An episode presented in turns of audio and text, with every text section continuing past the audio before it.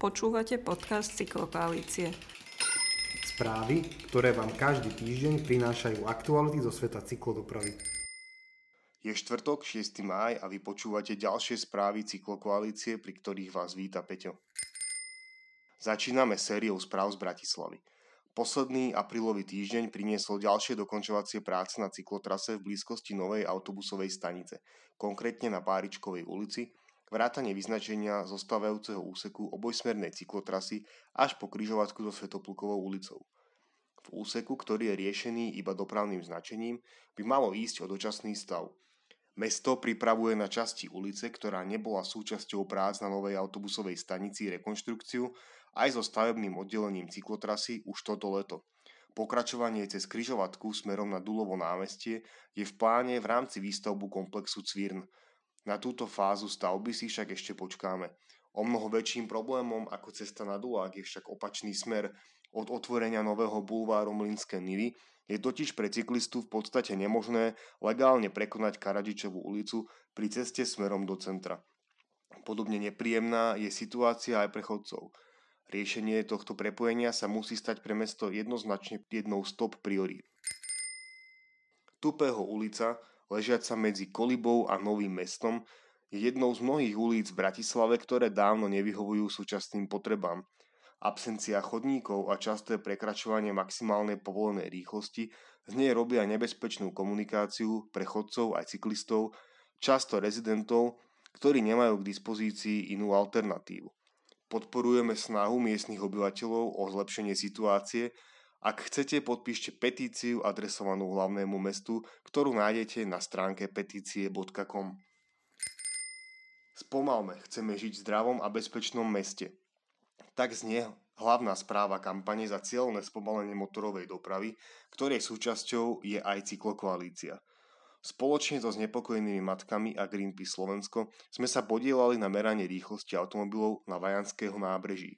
Práve rýchlosť automobilov je doslova všeobecným problémom bezpečnosti nemotorovej dopravy, a to nie len v Bratislave.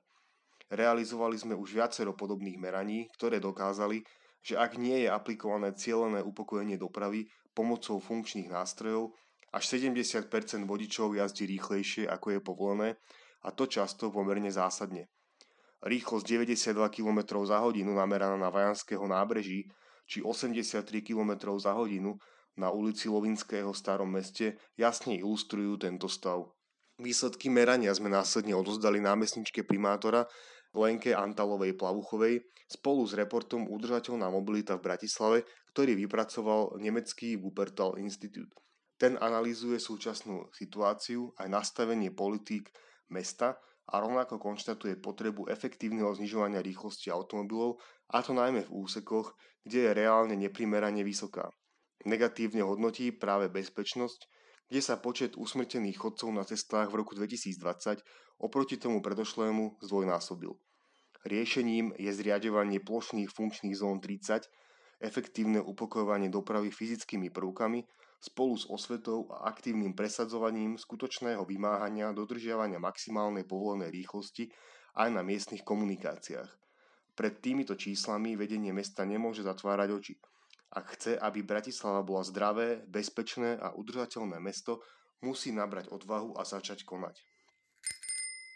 Správy zo zahraničia.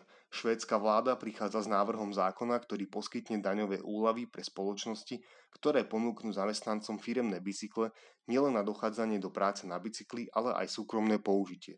Cieľom je zvýšiť podiel bicyklov v dopravných špičkách. V roku dvetisícdvadsať prudko narastol predaj elektrických bicyklov.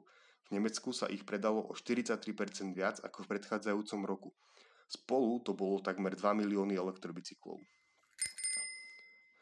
Vedeli ste, že počas zostupu automobilov na začiatku dvadsiateho storočia v mestách vo Veľkej Británii a v ú es á vznikali tzv. Play streets?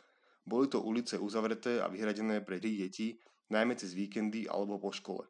Našli by ste ich napríklad v Manhattane v roku devätnásťstošestnásť alebo v Londýne v tridsiatych rokoch. Počujeme sa opäť o týždeň.